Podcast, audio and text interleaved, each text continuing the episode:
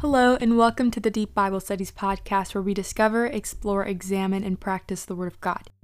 Today, we will be going through the second part of John 8 39 through 47. You are of your father, the devil. They answered him, Abraham is our father. Jesus said to them, If you were Abraham's children, you would be doing the works Abraham did. But now you seek to kill me, a man who has told you the truth that I heard from God. This is not what Abraham did. You are doing the works your father did, they said to him. We were not born of sexual immorality. We have one Father, even God. Jesus said to them, If God were your Father, you would love me, for I came from God, and I am here. I came not of my own accord, but He sent me. God was not their Father spiritually. Jesus stressed that explicit criterion verifying the claim to be a child of God and this goes to everyone who claims to be a child of God today as well, is love for his son Jesus. Since God is love, those who love his son also demonstrate his nature. That was a quote or a comment from John MacArthur. To have true love is one to be born again in Christ, and we see this in the scriptures so much. For example, 1 John 4 Beloved, let us love one another, for love is from God and whoever loves has been born of God and knows God. Anyone who does not love does not know God because God is love. And in this love, the love of God, was made manifest among us that God sent his only Son into the world so that we might live through him. In this love, not that we have loved God, but that he has loved us and sent his Son to be the propitiation for our sins. Beloved, if God so loved us, we also ought to love one another. No one has ever seen God. If we love one another, God abides in us, and his love is perfected in us. By this we know that we abide in him and he in us, because he has given us his Spirit. And we have seen and testify that the Father has sent his Son to be the Savior of the world. Whoever confesses that Jesus is the Son of God God abides in him, and he in God. So we have come to know and believe the love that God has for us. God is love, and whoever abides in love abides in God, and God abides in him. By this is the love perfected with us, so that we may have confidence for the day of judgment, because as he is also, are we in this world. There is no fear in love but perfect love casts out fear, for fear has to do with punishment, and whoever fears has not been perfected in love. We love because he first loved us. And if anyone says, I love God and hate his brother, he is a liar. For he who does not love his brother whom he has seen cannot love God whom he has not seen. And this commandment we have from him whoever loves God must also love his brother. So I know that was long, but the reason I wanted to read all of that is because we first have to understand that it is God's love that compels us to love Him. Therefore, if we do not love the Son, it is not that His love has completely compelled us. Therefore, we are not His children. Again, it is only by His grace and the faith that He gives us that we can truly abide in Him. Obviously, that has free will. We have free will to make that choice, but we first have to understand the love that He had for us, that He gave His only Son. And if we do not love His Son, it is because His love has not completely compelled us. We have not truly understand the reality of that. So we're not going to live in love, or we're not going to love the Son, and we're not going to love people either. And so that's very important because that shows the heart of this crowd. They don't love the Son because they are not of the Father. Why do you not understand what I say? It is because you cannot bear to hear my word. To truly listen, hear, and understand the word of God, and for it to truly penetrate the mind and the heart, there first needs to be a softening by the Holy Spirit. Repentance and faith are only the work of God, and they are the product of the Holy Spirit's work. That is why we cannot boast about it and why, when we listen, we truly need to understand. And that is why this crowd can't listen because they don't want to understand. They don't want to understand their sin. They don't want to understand that Jesus is the Messiah. Therefore, they don't care to hear. They just care to judge and to look past and judge Christ specifically. And you see that when they point out the assumption of sexual immorality from his mother. Verse 44 says, You are of your father the devil, and your will is to do your father's desires. He was a murderer from the beginning and does not stand in the truth because there is no truth in him. When he lies, he speaks out from his own character, for he is a liar and the father of lies. This is hard. This is a hard message, isn't it? And in his study Bible, Ray Comfort comments that the devil is called the God of this age, the ruler of this world, the ruler of darkness. And just side note, that is why you are either a child of God or an enemy of God. You cannot be both, because the devil is the God of this age. He seeks to hinder the work of God and suppress God's word. He is a liar, the father of lies, and a murderer. The devil is your adversary and a devourer. He is the promoter of pride, the stimulator of lust, and the tempter. So that is why when we see those whose father is the devil, which at one point we all were the workers of lawlessness and the enemies of God, they inherit their father's traits. They live in darkness. Ali Bestaki uses this metaphor a lot that if someone is asleep and you turn on the lights, you're not going to be happy. You're going to be upset. You're going to feel threatened. You're going to not want to wake up and you're going to want to go back into sleep. You're going to want to go back to the darkness. But there are others who adjust their eyes to the light and they don't want to go back to sleep. They want to stay awake and they want to enjoy that. And so, those who don't, we see this in the scripture that you're going to inherit your father's traits. And if you live in darkness, you will inherit the traits of the prince of the air of darkness. In a way, this is what the father's role in every family and means and why it's so important. We see this in the scriptures, such as in Proverbs, where a father is the head of the house and is meant to instruct his children in the ways of the Lord, since they will inherit some of his traits. As a father and a child of God, he is called to instruct his children to love and have faith in their heavenly father. And so the father's role in every child's life is so important. And I don't think it's a coincidence that God calls himself the Father. Just that, God the Father. It is a personal relationship as well as a reverent relationship, and his children will be conformed and disciplined into the image of his Son. But the children of Satan will be conformed into his image and will be cast out for the rejection of the Son with a capital S, Jesus, and remain in darkness and lawlessness.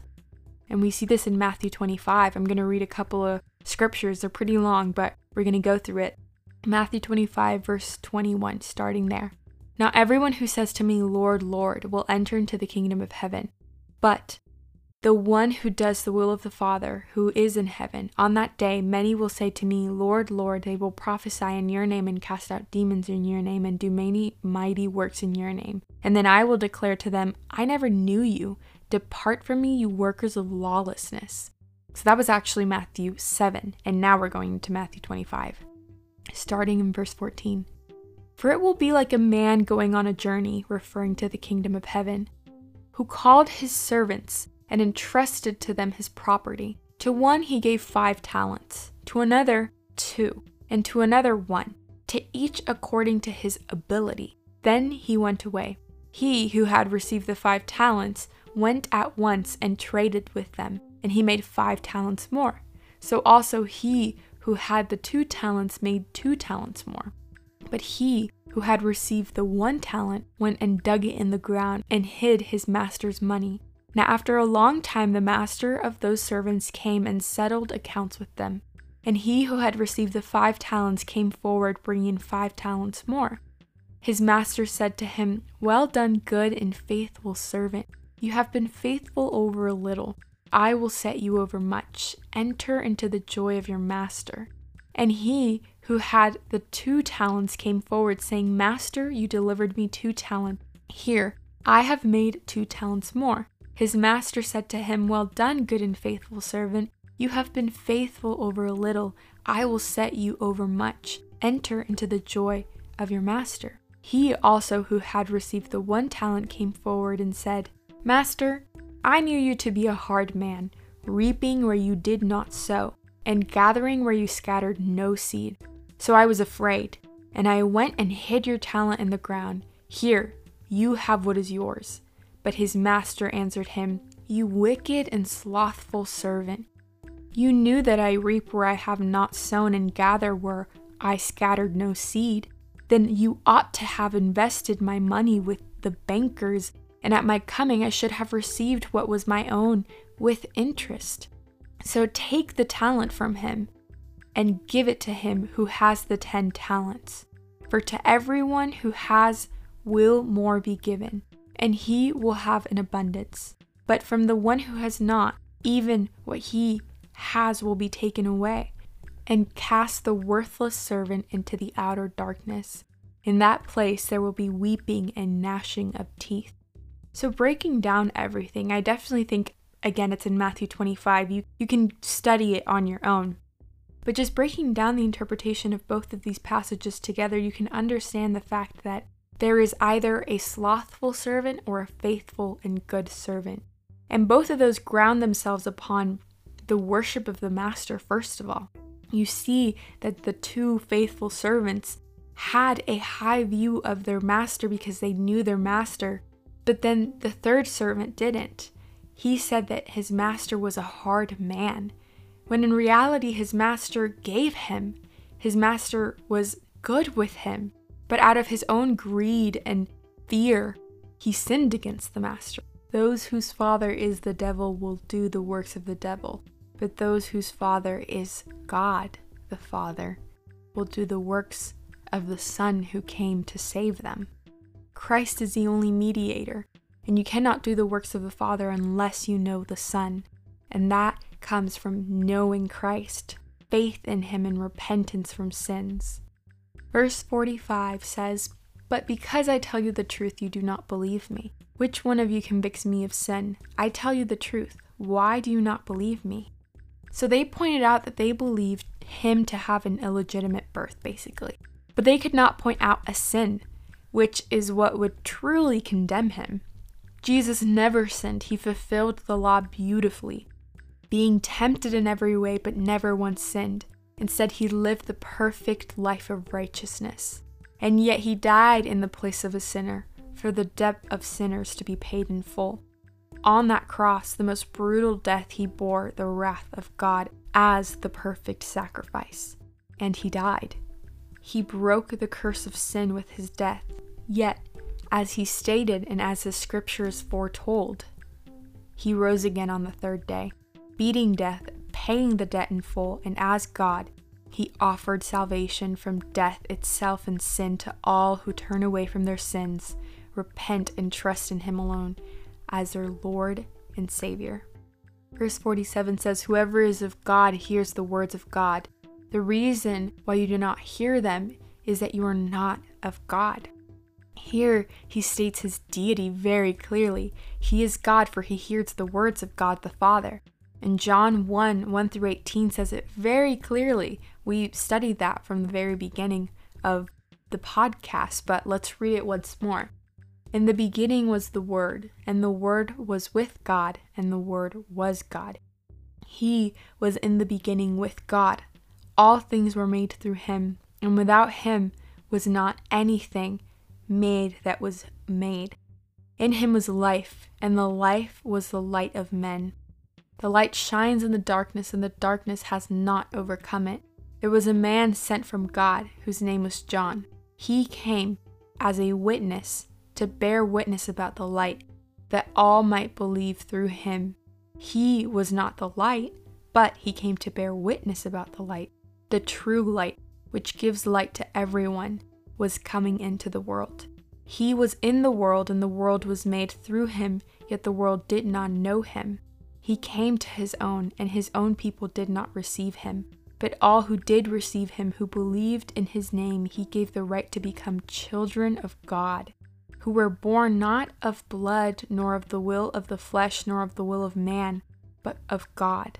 And the Word became flesh and dwelt among us, and we have seen his glory, glory as the only Son from the Father, full of grace and truth. John bore witness about him and cried out, This was he of whom I said, He who comes after me ranks before me because he was before me. For from his fullness we have all received grace upon grace. For the law was given through Moses, grace and truth came through Christ Jesus. No one has ever seen God, the only God, who is at the Father's side. He has made him known.